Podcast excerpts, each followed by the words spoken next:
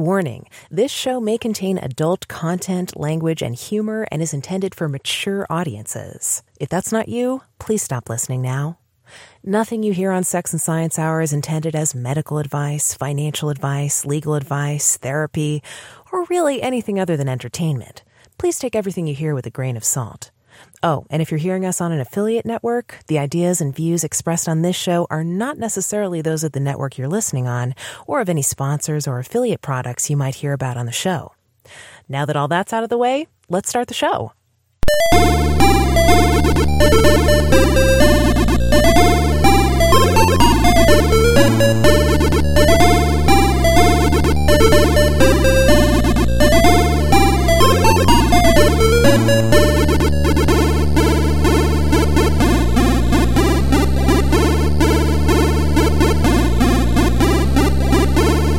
This is Sex and Science Hour with Brian Sovereign and Dr. Stephanie Murphy. Get your freak on. We just finished our Friday night masturbation-free pizza party, and we're ready to start the show. What? You'll find out what that means later. Okay. You're going to have to listen to the whole show to figure out what that means. I think it's healthier to masturbate than have pizza, but I agree. Okay. I agree.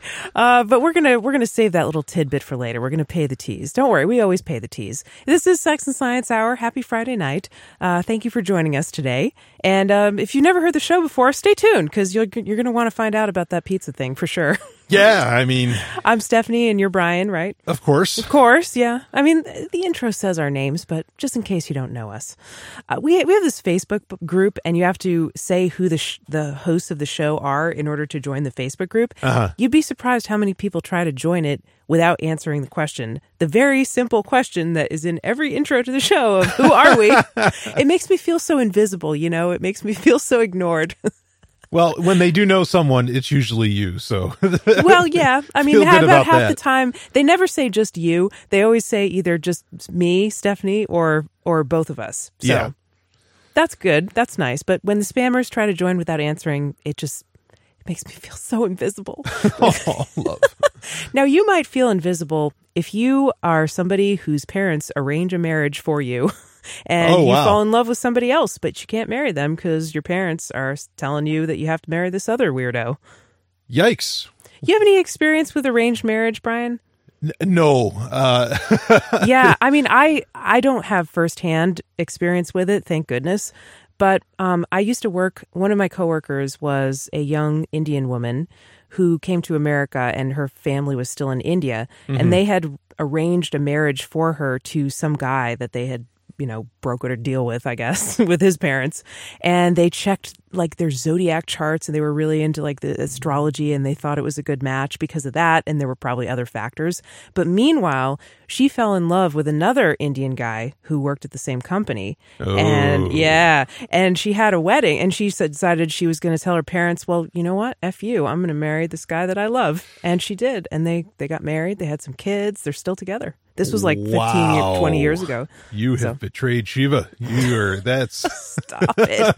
Yikes. I don't think it's betraying any of the gods and goddesses in Hinduism as so much as their parents, wishes, right? Yeah. Their parents' earthly wishes. But I mean, arranged marriage is a tradition that is dying out. Well, I'm questioning that. I think that might be on the comeback. I mean, right. Because if you look at TV shows like Married at First Sight, this is a popular American TV show where it's an arranged marriage by experts that supposedly do these in-depth interviews with people, and then they put them on TV. What could go wrong? The first time they see each other is at their own wedding, and what could go wrong with that? So, I mean, people still think that's a crazy idea in America, though. But in other parts of the world, arranged marriages are much more common. And then, unfortunately, in some places, the girls are really young, and it's not cool. Like, way too young, like 12, 10, right. Not cool at all. So, obviously you wouldn't want to be a 10-year-old girl in that situation, so... that's bad, but it's also bad, I think, for, parents or whoever, authority figures, to tell somebody like who they should get married to. But the people who defend arranged marriage. They're like, well, it's a tradition that's worked for a long time. You should really rely on the elders. You can't, the heart is like a wild animal. You can't rely on your own heart to pick a partner because you're going to choose the wrong person. You don't know what you really want. In time, when you're married to somebody, if you're stuck with them forever, you learn to love them, right? Isn't that what they say about arranged marriage, the defenders of it? Yeah, pretty much, I think. And, you know, I mean, I think a lot of people listening to the show will have a different perspective, is that, you know, everybody owns themselves, right? We're like sovereign individuals. We should have the right to choose who our partner is, or if we don't want to have a partner, right? We could choose that too. And that's the beauty of freedom and choice, is the ability to make our own decisions about something as personal as who our most intimate relationship is with. Yeah, but you know, I have a little bit of a problem with this, in that I don't know that people, I don't think people realize that they actually don't have a problem with arranged marriage. You mentioned, tell me more about that. Like you mentioned, Married at First Sight. Yeah, I think that's quaint and cute. Okay, go down the list of I don't know, OKCupid, whatever, any of these dating services that have algorithmic components to them, if not being the central aspect of what they are, or even, you know, eventually, like already. Yeah, eHarmony or Match.com. Yeah. They have algorithms that match you with somebody you're supposedly compatible with. Right. And I think even Tinder has long been collecting what you are into. And now they charge for like a premium service. I don't know. And they connect to Facebook, I think, too. Sure. To get your Facebook profile things. Right. And I don't know what the fuck the premium features are because I don't use Tinder, but. Super likes, Brian. Super likes. Yeah. Well. I don't know what they are either. I've understood there are some interesting features that have to do with like pre-gaming where you're going to end up in the world at certain points. I've heard about this, but regardless, okay, so you have these algorithms and all this stuff. Like, I mean, this is pretty much you saying, okay, I'll have the computer choose for me. Right. Instead of your parents, the wisdom of the elders of the tribal village elders, it's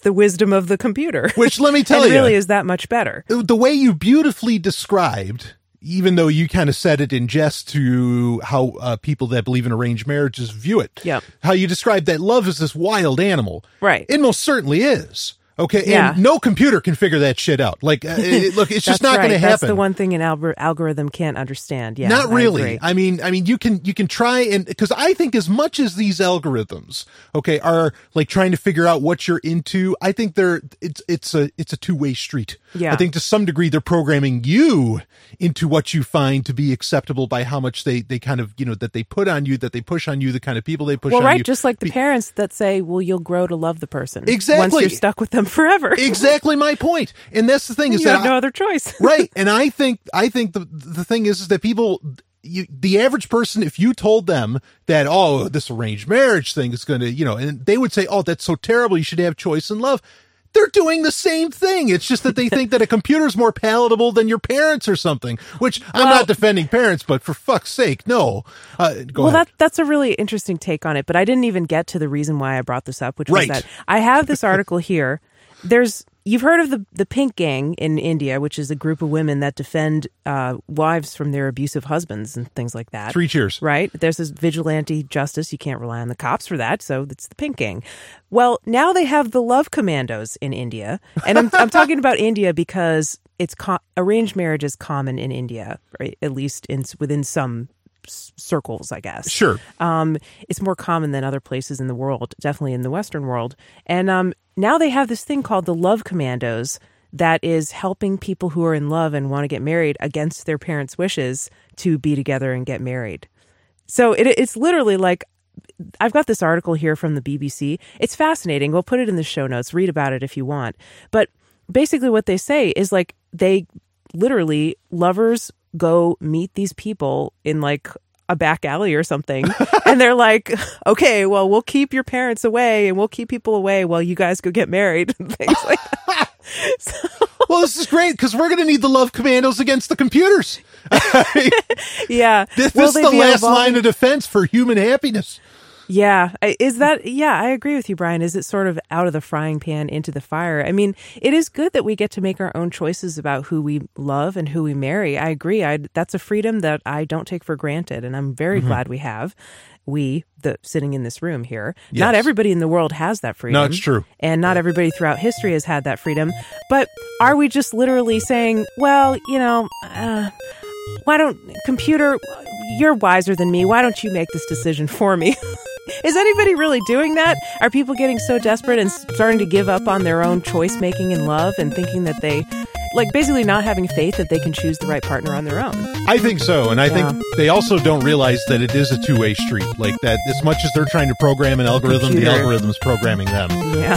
The computer is imposing its preferences on you. Send in the Love Commandos. Yes, we need them. We need some help from the Love Commandos here. This is Sex and Science Hour. There's more coming up. Oh, Brian, you make me giggle so much. If you like Brian on this show, everybody knows my audiobooks, but Brian has recently been coming out with one of his own audiobooks. Oh, I have. Yes, indeed. Yeah, it's on your Patreon at sovereigntech.com, sovryn tech.com. Which audiobook have you been working on, Brian? You're going to laugh at the title, but it's The Occult Technology of Power. And what is a brief synopsis of that book, like 5 seconds? It's kind of a parody to show who's really in charge in the world and all this stuff. I mean, it's not to be taken too seriously, but it's a fascinating look into all this. All right. Well, if you want to get access to that, and I think that's a great teaser, sovereigntech.com. Now back to the show. This is Sex and Science Hour. Good thing they don't have arranged podcast listening, because that would not be cool, right? If you were forced by an algorithm to listen to certain podcasts. Yeah. Now, some podcasters would probably love that. They would love to force their content on you. Yeah. Not us. We're principled on that matter. I think Apple tries that. Like, they try to recommend other podcasts for you. Oh, yeah. Like this. Yeah, I think there's a lot of recommended ones. But recommendation, luckily, is not enforceable. So you can tell the recommendations to go screw if you want. That's right. Now, one thing you can't tell to go screw, unfortunately, is if you're an ant, is the diabolical fungus that turns ants into zombies. This is so creepy. And it's by one of our favorite writers, George Dvorsky, over at Gizmodo. Thank you, George, for your wonderful contributions to the show. He serves us and our audience more than he will ever know. Smart cat, I tell you. Yeah, definitely. If I ever meet him, I'm going to say, thanks, George. And I'm going to shake his hand. Anyway, so... we are in the science segment now. This is an animal biology article, but it's also a fascinating, I don't know what you would call it, like a network kind of, maybe even relevant to computing, game theory, emergent properties of systems. It's. Oh, I definitely think it's maybe an allegory for a lot of things. Yeah. Or analogous to a lot of things. Sure. Okay. So there's a fungus that can infect carpenter ants that live in the Brazilian rainforests. And what this fungus does is it controls the ants' behavior. And when they get infected... mind control. The ant will leave the trees where it normally lives, and it will go crawl down to the floor of the forest, which is an area that the fungus likes better, where the fungus can grow better, because of the difference in temperatures and stuff like that. And then it'll park itself on the underside of a leaf, anchor itself in place by biting down on the leaf, and then the fungus literally just eats it from the inside out, the ant. And that's not the scariest part. The fungus is called O. unilateralis, and it basically acts as a puppet master. This fungus goes into the ant, and when the ant is crawling down from the trees, its body has already been taken over pretty much by the fungus. The fungus is literally moving its muscles. It's infiltrating the muscle fibers throughout the ant's body. It's making the ant move. Yeah, it has no control. It's fucked at that point. Yeah. It's completely fucked. And then it's going to, hide on the underside of a leaf until it can spread the fungus to more ants, I guess. But yeah, like basically at the point where the ant is marching down the tree, it's like more like the fungus is propagated throughout its entire body. There are more fungus cells in the ant than ant. Right. Like the fungus DNA is more abundant than the ant DNA. Right. It's literally just the shell of an ant kind of marching down and being like eaten from the inside. It really is a zombie ant. And yeah, it's crazy how this fungus controls the behavior. It appears to, like, you know, have this mycelial network where it communicates through. I've been watching too much Star Trek Discovery, but it has this, like, mycelial network where it, the spore drive communicates throughout the ant's body, and it, like, somehow coordinates and, like, you know, knows how it's doing and its progress. It's really fucking scary. So you shared this article, Brian. You found this gem from George, and you said that you think this is what kombucha does to humans. Okay. Was that comment, how much in jest was that? And tell me more about that. Like, I'm going to say 80% in jest. Okay. But I'm saying that just in case I'm right, because if I'm actually right, I'm in a lot of trouble. Okay. You don't want it to be true, right? Yeah. You hope it's not true. I'm one of the people that has held off on drinking, well, shall we say large amounts anyway, of kombucha. And kombucha is a fermented tea with sugar added to it. It's like a fermented sweet tea. You brew tea, add sugar to it, and then it's fermented by a mixture of microorganisms. Some of them are lactobacilli, so bacteria that make, like, fermented pickles and kimchi and stuff like that. And then some of them are yeast. Not far off from a fungus.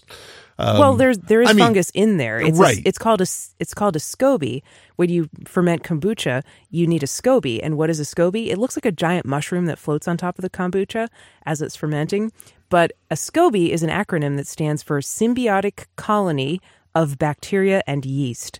Yeah, so symbiosis. All right. So Brian is terrified. Now you were episode. Well, here's the thing: you were able to explain all of that about kombucha, okay? Because you brew your own. But here's the thing: yeah, I love kombucha. Everybody that starts drinking this stuff on the regular, they start making their own. Like, I mean, it's the weirdest thing. And for fuck's sake, in New Hampshire, in the geographic landmass that we live within, in New Hampshire, it's illegal to make it. Nobody cares. They just keep making it. This thing controls your mind so much that you violate the laws in order to cultivate it. Look, I break the laws as often as I can. Okay, like I fully support this, I fully support breaking the law. But what I'm saying is, like, it is weird how people like it. They don't just like, oh, that's a very nice drink. They have to start making their own. I mean, like it and I would not be surprised. Here's my theory: I would not be surprised. Maybe I read too much Robin Cook as a young man. Okay. But I would not be surprised if the SCOBY, okay, the kombucha itself, or the SCOBY, is like this fungus to this ant, and it is farming humans to spread itself. Well, okay. All right. You've made your case, Brian. This is not a far-fetched idea. This is not the first time I've heard this idea either. Sure. So the argument is that when we cultivate certain things, humans, or we think we're cultivating them, like kombucha, for example, or people say this about cannabis too. Are we farming it, or is it farming us, man? The man. Miracle plant. Yeah, that's right. And, I think that's actually kind of a good argument, right? Because plants and microorganisms, they do things, some of them figure out ways to do things that's extremely useful to humans. And in turn, humans cultivate them and make more of them. And so, in a way, that's an evolutionary adaptation that's perpetuating that species, right? Saccharomyces cerevisiae, which is the beer and bread yeast, brewer's yeast, is never going to go extinct because people use it to make two of the biggest consumed foods on the planet. And they've been doing it so for thousands of years. Now, right, beer. Now, I would say I wouldn't worry about kombucha so much as beer and bread yeast. Well, I've cut out bread, more or less, and beer has never really been a part of my system. Right. And kombucha sure as fuck isn't. So, yeah, I'm with you on the beer and bread, but not the kombucha. I really like kombucha. Now, supposedly, kombucha, the real probiotic people, the real, like, fermenters, the hardcore fermenters, and I know because I'm in their Facebook group. Oh, you have a Facebook group, do you? Yes, just let connecting me finish. On social media, let aren't me y'all? No conspiracy there. The real hardcore wild fermenters, they don't even consider kombucha a probiotic because they say that the organisms don't make it past your stomach, that you kill them off with your stomach acid. Well, that's exactly what an alien species taking over the fucking planet would say. I mean, come on. I saw the last couple episodes of season one of The Next Generation. I know the score. I know how this works. Okay, that's a fair point. Yeah. Now, people also say this about Candida albicans, which is a yeast that lives in people's bodies, and that actually does control people's behavior by all accounts. Even mainstream scientists are saying now that the gut microbiome, the collection of microorganisms that live in your intestines, actually does influence your behavior as far as food choices. It can influence mood, depression, happiness because of the serotonin production in the gut. The gut is a huge center of serotonin production, and serotonin is a neurotransmitter that makes you feel happy. And the rogue scientists that leaked that information out, Satan bless them, because, I mean, otherwise we'd never know. I don't know if it was a rogue scientist. I think that was, scientists were eager to break the story about that. But trying to normalize this Candida albicans is the yeast that causes yeast infections, thrush, and stuff like that. It's part of most people's community of microbes that live inside their bodies. But when it goes unchecked, it can cause yeast infections and bad stuff. But people say that you can have sort of a subclinical infection with this Candida, and that it can essentially drive you to eat sugar because the yeast loves sugar. It wants sugar. So it drives you to consume more sugar, and then it just perpetuates the cycle where you have more and more candida, however the fuck you say it. I had to say it in a voiceover once, and the person wrote back to me and was like, I think it's Candida. I was like, I was saying Candida. Well, struggle, willpower. We can beat this. We can. Yeah, just don't eat sugar and starve the bastards out. But I mean, I thought this fungus was really fascinating because to an extent, this is going on with humans too. We have parasites and microbes that can influence our behavior. Yeah. So it's not that far off from something that could happen to us. We'll be walking around like sugar zombies before you know it. I think we already are. Yeah, sugar is incredibly addictive. Yeah. I mean, I have to check myself. I mean, cheese. They say cheese is more addictive than heroin. That's right. I don't know about more addictive than heroin, but they do say that cheese and wheat both contain proteins that when you start to digest them, if you digest them partially, they make polypeptides, which is like a string of amino acids. It's like part of a protein, like a very small part. They make these polypeptides that bind to the endogenous opioid receptors. So we have these opioid-like chemicals that our own bodies produce, or actually maybe opioid drugs are like the chemicals that our bodies produce. Maybe it's the other way around, sort of. Mm-hmm. But basically, they are, they modulate pain and mood and all kinds of other stuff. And, if you've ever heard of medenkephalin or leuenkephalin or something like that, those are neurotransmitters or peptides that bind to those opioid receptors in our own bodies and are produced by our own bodies. Well, cheese and wheat, partially digested, the proteins make these opioid-like peptides that bind to those receptors too. And so you feel a little bit, that's why they say cheese is addictive, and also wheat. Well, I mean, I guess the part where I'm feeling comfortable about it, about my relationship with cheese, is I'm not starting a dairy farm. Well, cheese is fermented by fungi too. Maybe that's farming. Fuck you, Brian. I gotcha. God damn it. It's all over. I got a couple other articles here, just quick ones. All right. Water has overtaken soda as America's favorite drink. Jeez. The average American drinks... Oh, God. What? Americans drink more bottled water. Since 1998, it's basically soda used to be the most popular drink. Now it's water, right? In bottles. Which is great. I mean, that's great fucking news. I agree. Because soda makes you fat. Everybody knows that. And yet we can't stop drinking it. It's like cigarettes. I mean, it'll slowly go away, just like smoking is going away. But at the end of this article here, they're saying the average American drinks 23 gallons of coffee a year, or about 8 ounces a day, and 20.2 gallons of milk a year, or about 7 ounces a day. Wow. That's a lot of coffee and a lot of milk. Yeah, I can say I contribute to some of that. Here's another headline. People who... This isn't the headline. This is one that I made up. I put him on my show prep with made-up headlines. It's kind of fun. People impressed by pseudo-profound quotes are dumb. That was how I summarized this article. Well, hold on. I mean, like, let's give them time. They just switched off a soda.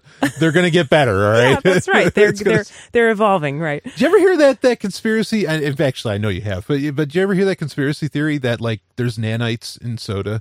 Oh, yes, I've heard of this. That are designed to assassinate anybody at any given moment. Yeah. Yeah. They're in the Pepsi. Yeah. And all Pepsi products and the tap water. I mean, we're all fucked if we listen to that, so. I know. Might as well live it up and have maybe some soda. Maybe the kombucha can fight it off. Yeah, maybe. It gives you, like, this new immune system. Yeah. All you have to do is make a deal with the zombie overlord. All right. All you have to do is cultivate kombucha, okay, and then you'll be saved. All right. Tell me about these idiots. Okay. Scientists find link between people impressed by wise-sounding, quote, profound quotes and low intelligence. A new study has found that people who believe in pseudo-profound intellectual-sounding quotes are less intelligent. By Helena Horton from The Telegraph. Do you ever get annoyed by people on social media who share profound quotes or use meaningless, intelligent-sounding sound bites in arguments? Well, you're not alone. Apparently, there's been a paper published where some scientists showed a bunch of, like, basically... You know the bullshit generator? There's like the new age bullshit generator. And it'll say things like, this life is nothing short of an unveiling quantum leap of mythic rejuvenation. Or, ooh, we are at a crossroads of transformation and desire. What? Right. What? Exactly. So the scientists took one of those random bullshit generators and showed it to people. And the people who thought it was profound were less likely to be intelligent. They were asked to differentiate. 300 test subjects were asked to rate the profundity of these sentences on a scale of 1 to 5, and they were asked to differentiate between philosophy quotes, like actual philosophy quotes, bullshit, and mundane sentences. Okay, so she had two control groups: the mundane sentences that didn't like have any special meaning, the actual philosophy quotes, and the new age bullshit generator.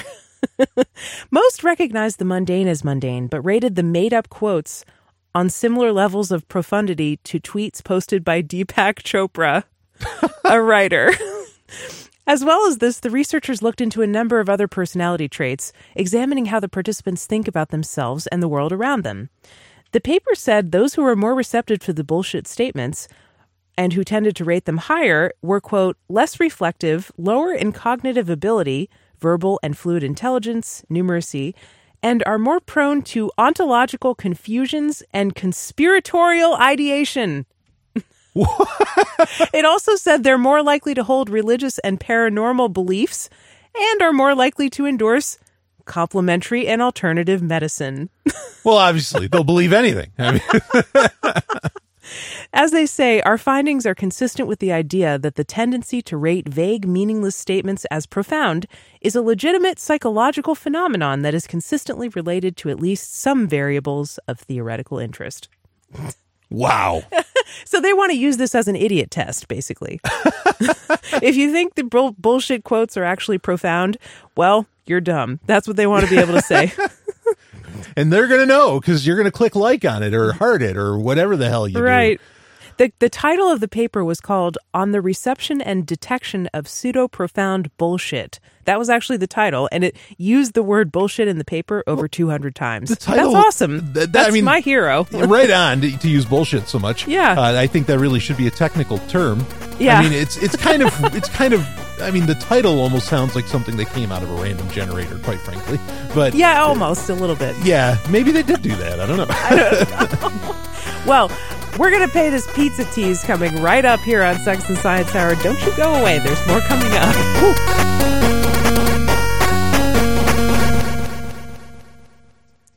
Hey, everybody. I would like to invite everybody who hasn't already done so to check out my audiobooks on audible.com. I am an audiobook narrator, and if you like my voice on the show, well, you might like to hear me talk about sex for literally almost more than 24 hours. I recently narrated a book called The Good Vibrations Guide to Sex. We've already had one listener who said they bought it and they loved it. So, well, or they liked it anyway. I don't want to put words in their mouth, but it seemed like a pretty positive review so far. So I'm just saying, you know, if you want to listen to that, you can get it on Audible. Just search for my name, Stephanie Murphy. I'm also going deep into the lesbian romance genre this winter. I've had a couple of books come out, The Guardian Angel by Bridget Essex, Forget Her Not by Elle Spencer, which was up at the top of the bestseller list in lesbian romance.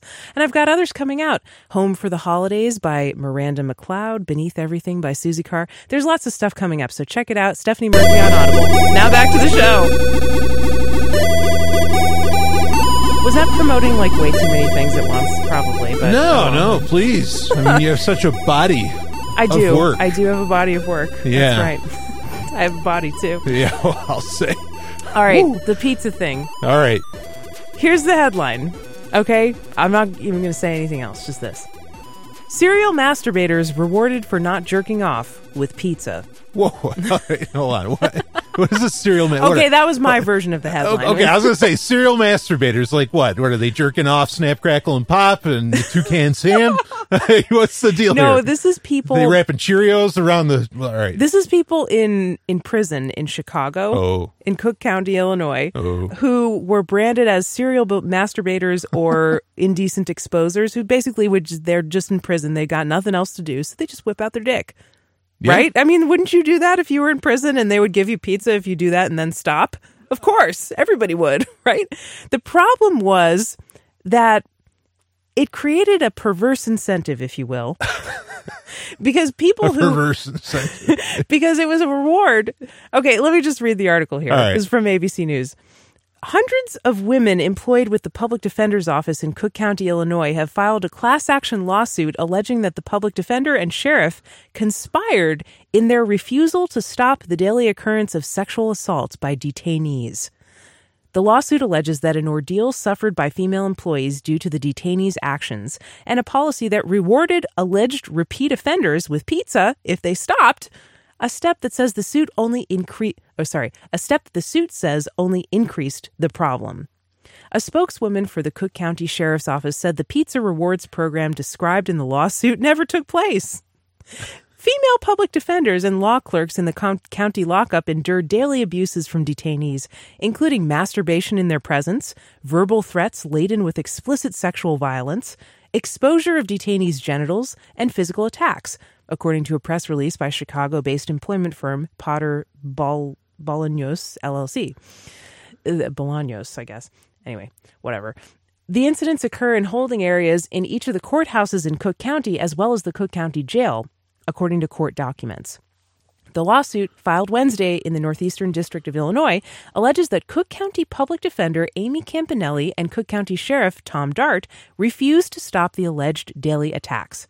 Campanelli and Dart are named in the lawsuit and blah, blah, blah, in official and individual capacities, court documents show. The women have been increasingly subjected to the offensive incidents for at least 2 years, according to the lawsuit, which claims that Campanelli and Dart have been aware of the offensive and dangerous conduct by detainees, in quotes, for that entire length of time, but have knowingly permitted it to continue. Almost all women public defenders and law... Oh, fuck, this is just going on and on. Basically... Well, I do want to say quick, women shouldn't be subjected to this, regardless of line of work. I mean, prisons are terrible institutions in and of themselves for all involved. Just to be clear on that before we crack any jokes about the matter. Yeah. Certainly not wanting people to be subjected to that I don't doubt that the prisoners are jerking off and exposing their dicks to any woman that walks by. No doubt about that. So this is just, I don't know which parts to read and which not, but anyway, so what happened? They said, what happened. You can get pizzas. So allegedly, this is all alleged, okay, because this is all just a lawsuit at this point, but allegedly, and the ABC knows about it because they read the lawsuit, allegedly this person, Dart, attempted to solve the problem by requiring the detainees to wear special jumpsuits that prevented them from reaching their penises in early 2017, but the practice was discontinued after a group of detainees burned the jumpsuits using a microwave, according to the lawsuit. Around the same time, DART had also begun to handcuff detainees while they were in the courthouse lockups, which resulted in, quote, significantly decreased incidences of masturbation and exposure, but not completely eliminated. They could still reach their dick with the handcuffs. Okay. The lawsuit states, but the practice was discontinued after Campanelli, quote, ordered it stopped immediately without ensuring another measure was in place. In May, DART added additional officers to the lockup, which also, quote, significantly decreased the incidents, but the extra officers were withdrawn a short time later due to lack of funds, according to the lawsuit. DART then instituted a program that rewarded, quote, serial masturbators with pizza if they went 30 days without a sexual assault or a masturbating incident, according to the lawsuit. So the lawsuit says that basically the person tried handcuffing them. They tried having extra cops. None of that worked. Oh, they tried special jumpsuits, straitjackets. None of that worked. They found ways around it. So he's like, okay, guys, I'll give you pizza if you don't whip out your dicks. All right, real quick. Like, it's not the craziest idea because you know how many kids finally read books just because they get to be a part of the Pizza Hut Pizza Club, you know, for reading books, and they'll do it and they'll go and they'll read the worst shit in the world. But it's like, that's okay. I'll get pizza. Oh, people do anything for pizza. Well, including start masturbating if they weren't before, because next it says, since detainees. Oh, they needed to become a serial right, masturbator. Exactly, to be eligible for the pizza. Oh, so, they wanted to be in the pizza program. Okay. Since detainees who had never exposed themselves were not eligible to receive pizza as a reward, the program had a reverse effect, leading to an increase in exposure incidents. Since detainees without prior incidents were now incentivized to commit indecent exposure and masturbation in order to qualify for a pizza reward, court documents state. My God. Wow. Yes. That is, now that's a Pizzagate right there. That is Pizzagate. That's the real shit the real right there. Pizzagate. Oh my God. Wow. Yep. That's right. So, I mean, like, I don't know what to say. How does that phone call go? It's like, all right, yeah. Well, the lawsuit, I mean, the lawsuit had a way it went, I guess. Well, but I mean, like, you know, do you call up like the local pizza place and you say, all right, yeah, I'll take, I need 20 large pizzas. Could I get two, big sausage pizzas?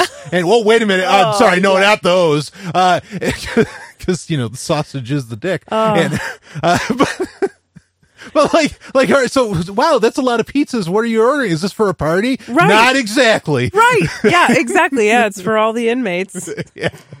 This is for... I mean, they did have to go a month just for one pizza, so you wouldn't think it would be that much of an incentive, but apparently it was. It was enough of an incentive. Hey, the guys who weren't eligible for pizza at all were like, fuck, I might as well try it, you know, because then I can get a pizza. All I have to do is do it once, wait a month without doing it, and then I'll get a pizza.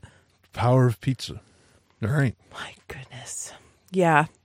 Okay. Well, anyway, we had a listener question come in. Brian, and I know you know the answer to this question, and so do I. Have you read the book She Comes First by Ian Kerner? Do you have any thoughts or would you recommend it? Yes. Oh, yeah. Yeah. Yeah. We have thoughts and yes, we would recommend it. So this book is about... it's the subtitle is like A Thinking Man's Guide to Pleasuring a Woman or something like that. Mm-hmm. And I really, at first I was very skeptical, you know, when I saw the book because I was like, oh, come on. Another book written by a man about how to sexually pleasure a woman. Really? Come on. I really don't need a man to tell me how to pleasure a woman, you know, or how I need to be pleasured or something like that. But, you know, a lot of guys, heterosexual guys reading it, they do need a man to tell them, you know. It helps coming from another man to tell sadly, them, because he gets it. You know, he understands what they need to hear, I guess. A lot of the book is about oral sex, which is that's the main thrust. Very important. Yeah, but thrust. Excuse me. Stop. Well, I love. There's a term that he uses in the book a lot. Like he says, men are ill-clitorate. I think is what he calls it. Yeah. I think that's hilarious. That's right. But it's kind of true. Like, so, okay. So I have experience, not saying I was in a film. I'm just saying I have experience with the porn industry. Mm-hmm. And in the porn industry, they have a phrase called, you could call it a family business. Yes, you could.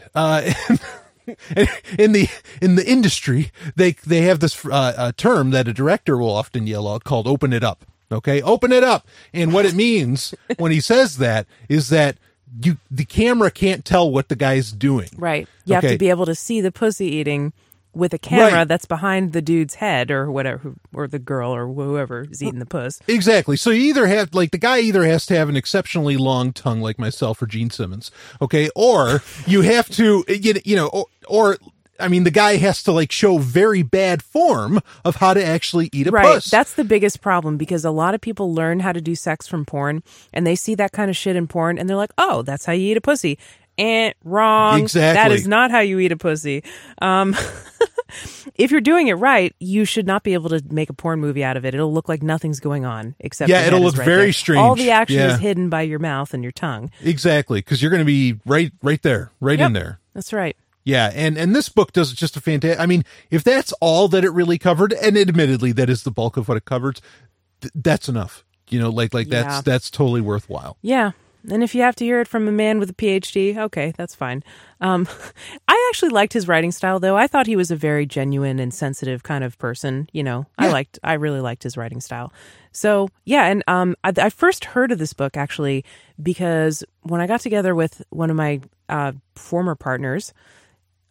he read the book like right at the beginning of when we were getting together, and he told me about it. And at first I was like, "Oh, good luck, whatever. You know, you don't need that book, right?" But then he read it, and I was like, "Wow, he's like really good at eating pussy. This is a great lover. Oh my god, I'm glad he read this book. I'm gonna read this book." Yeah. So yeah, it made me a believer when I tried out when I took a ride on the. In the car there. All right. Took it for a test drive there. Yeah. What about you, Brian? As far as what? Like, when did you read it, or when did you find out about it? Oh, this is some years ago. And I'm not even saying necessarily that it's the best book. There's the book Come As You Are, which that's another popular one that a lot of people recommend. Yeah, that's oral sex on women. Right, that's a fantastic book. But this one's really, really solid. And honestly, like, I think women can enjoy it too, or, you know, could make use of it as well, like if they haven't. Oh, absolutely. Even women who are heterosexual, I think, would be, you know, it helps to get a big picture of the strategy of what's going on. Right. And it helps so that you can know what to ask for, too, in case you have a lover who hasn't read the book or forgets what's in the book. You know, that could happen. Yeah, and it has great, like, the line drawings in it are nice and simple, and, like, lots of drawings, that's good for men, too. You know, they need pictures. They need pictures and pizza. Well, that's what men need. I'm just saying, I think they do better than they do with words. No, I'm kidding. All right, so we recommend the book She Comes First by Ian Kerner, stuff.sexandsciencehour.com, and stick around for the after show. Thanks for joining us today. There's more coming up. You've just heard Sex and Science Hour. Game over. Play again next week.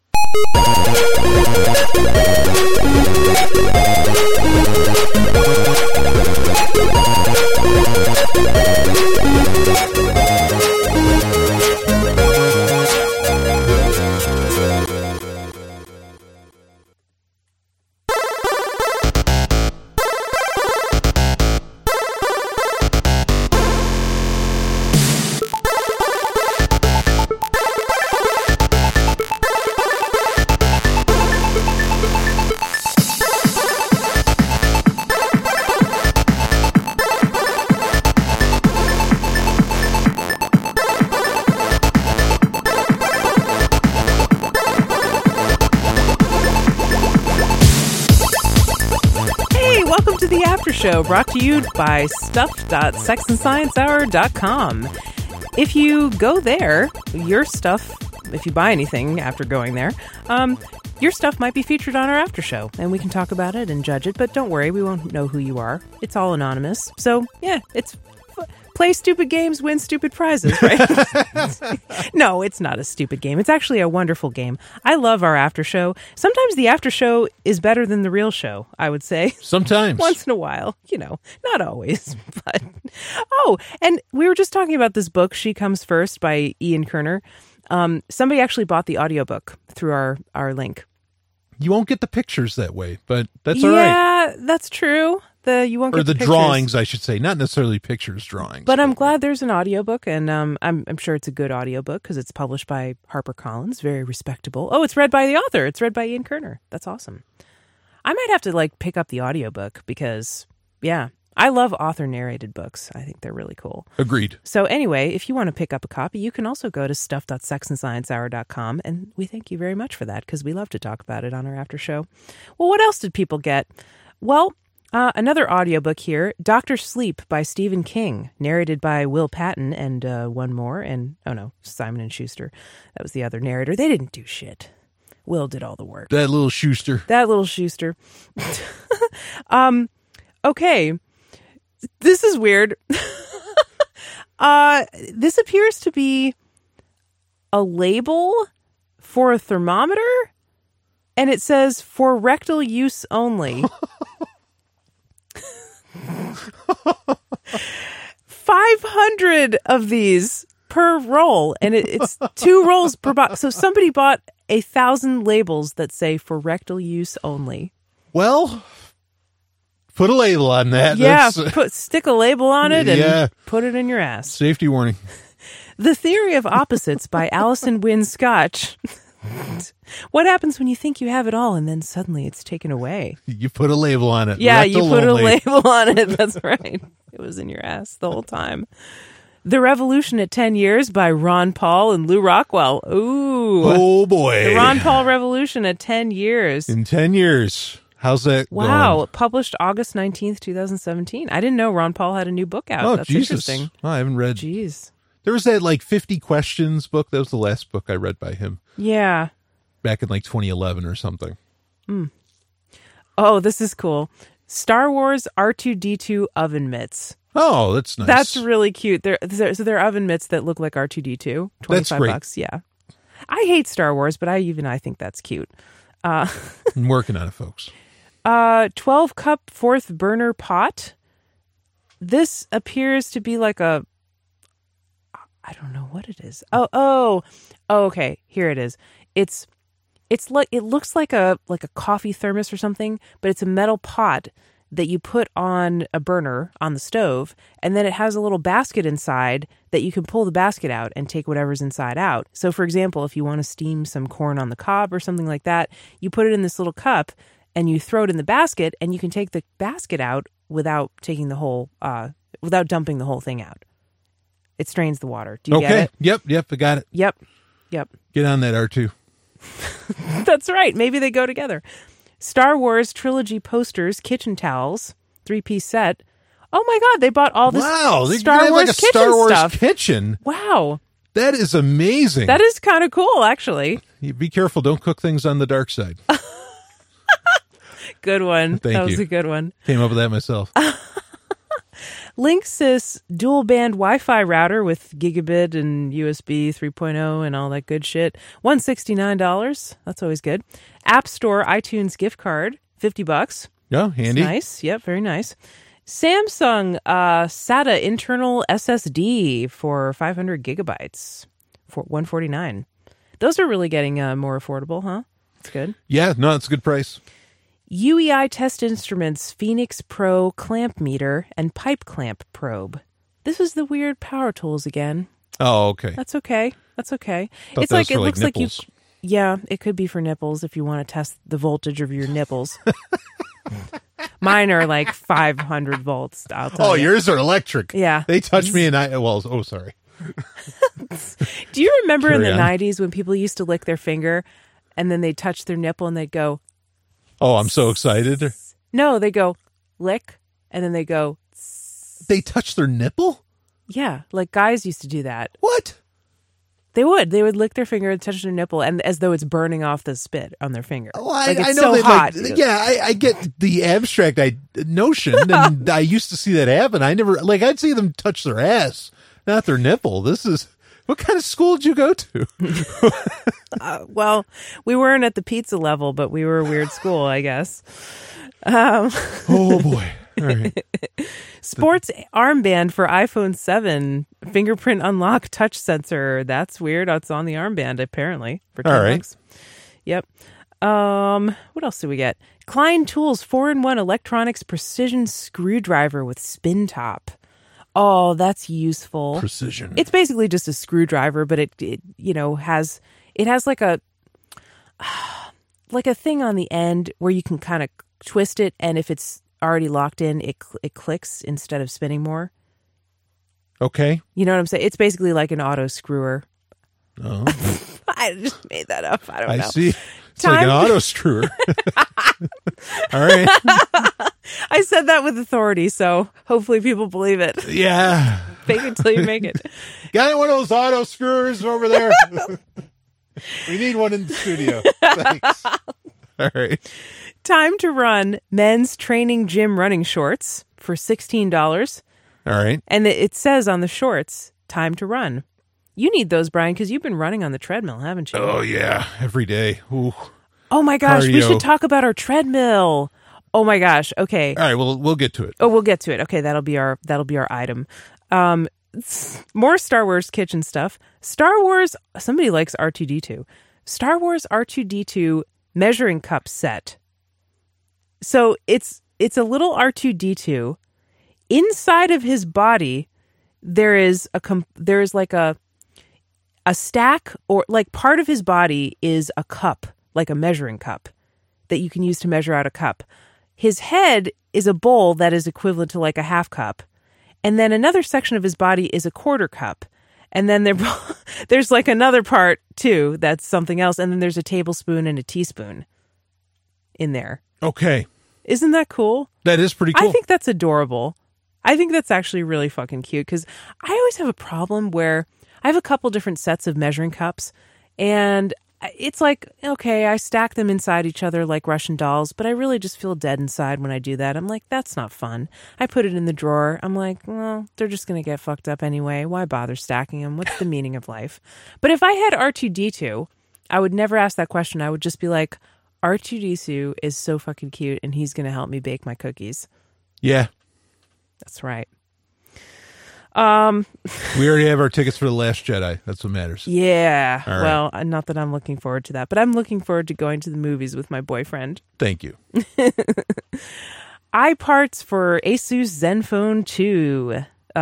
Screen and touchscreen assembly. So somebody got a new screen for Zenfone. That's what happened to my $29. That's awesome. Same thing happened to my Zenfone 2. The screen fucking went on it. I mean, that was did like, it really? That was maybe like you could get one of these screens and replace it. Yeah, do you still have the phone? I do, but I don't need it. I'm like, I have a Zenfone Zoom, which is pretty much the Zenfone 2. Mm-hmm. So like, there's no point to fixing it. Like I have phones. I has phones. Well, this person learned their lesson, because they also got, I'm assuming it's the same person, got ASUS Zenfone 2 screen protectors, and it has a picture of a hammer smashing the screen and not being able to smash it. So good move. Yeah, that's good. Yeah, my screen didn't crack though; it just like it went bad. But anyway, go ahead. They also got a case for the Zenfone 2. Not I'm a bad assuming idea. This is the same person. Sure, just a guess. $20. So for $20, plus the screen is $30, plus the screen protector is $10. That's being on the generous side. You know, for $60, you could completely replace your phone screen and protect it. And look, I mean, especially at the time when that came out, which now they're coming out with like the Zenfone 5 already, but. At the time, and when companies with their apps were supporting the Intel processors, which this has an Intel processor in it, not your normal ARM, Qualcomm, whatever processor. Like, this was one of the best phones on the planet. It was the first phone, I think, to have 4 gigs of RAM. I mean, it was a real powerhouse. It's still a great phone. So, yeah, I understand repairing it. Mm-hmm. Okay, we only have a couple items left, and then we'll do our items. One is what is this? It's a transformer, basically. It's an AC transformer. Oh. Yeah. I thought you meant like Optimus Prime or something. No, that would be way more obvious. Okay. I had to like struggle to figure out what this was, because physics and electronics have never been my strong suit. And then somebody got a 5-speed, this is interesting, a 5-speed manual transmission rebuild kit, which fits Jeep models 87 to 02. Do it, baby. Love it. Somebody's putting in their own transmission. That's really cool. Fucking right. They got a tranny. All right. On Amazon. It is the everything store. Okay. Yes, that's right. So I have a couple of items I want to talk about this week because we have a couple extra minutes. Okay. One of them, which we said will pay the tease, is our treadmill. Now, Brian, you just recently started using this. I've been using this treadmill for about, now it's approximately 6 months. I guess it's been a few months. Yeah, maybe about 6 months. And I love it. I start my day with like just a 20, 30 minute, 40 minute walk. And I go up hills or whatever. Sometimes I run on it.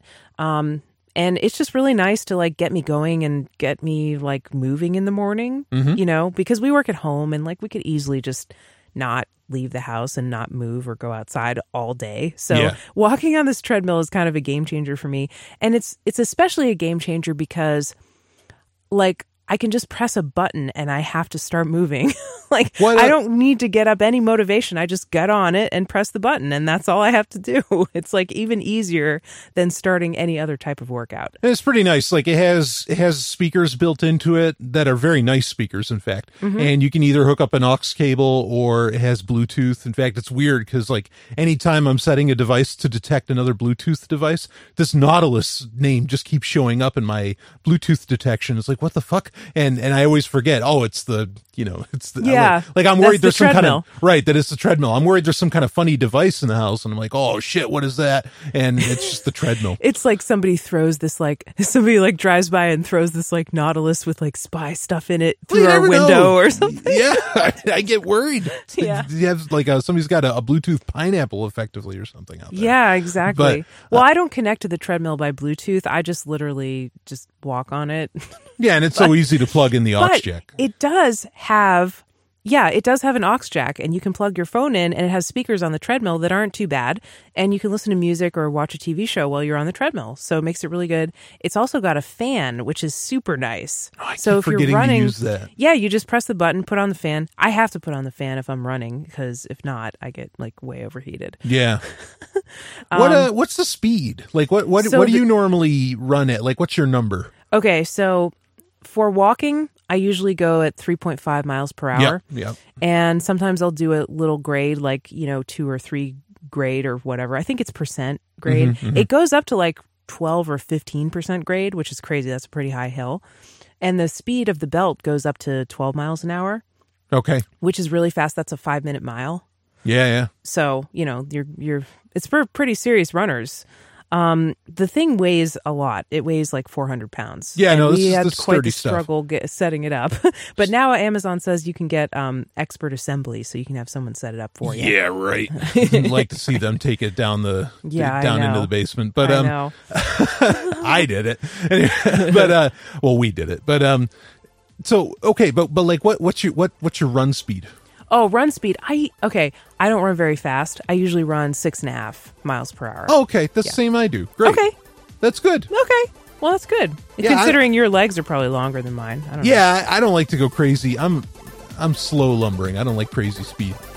Well, anyway, if you're interested, it's the Nautilus 618 treadmill. That's the one we have. It's a $1,149 price point. Worth every penny to me. Yep. Awesome stuff. All right, thanks for joining us this week. I had another item, but I'll save it for next week. There we go. We're out of time. So anyway, thanks for joining us, sexandsciencehour.com. Tell your friends about the show. If you like it, maybe they would too. See you next week.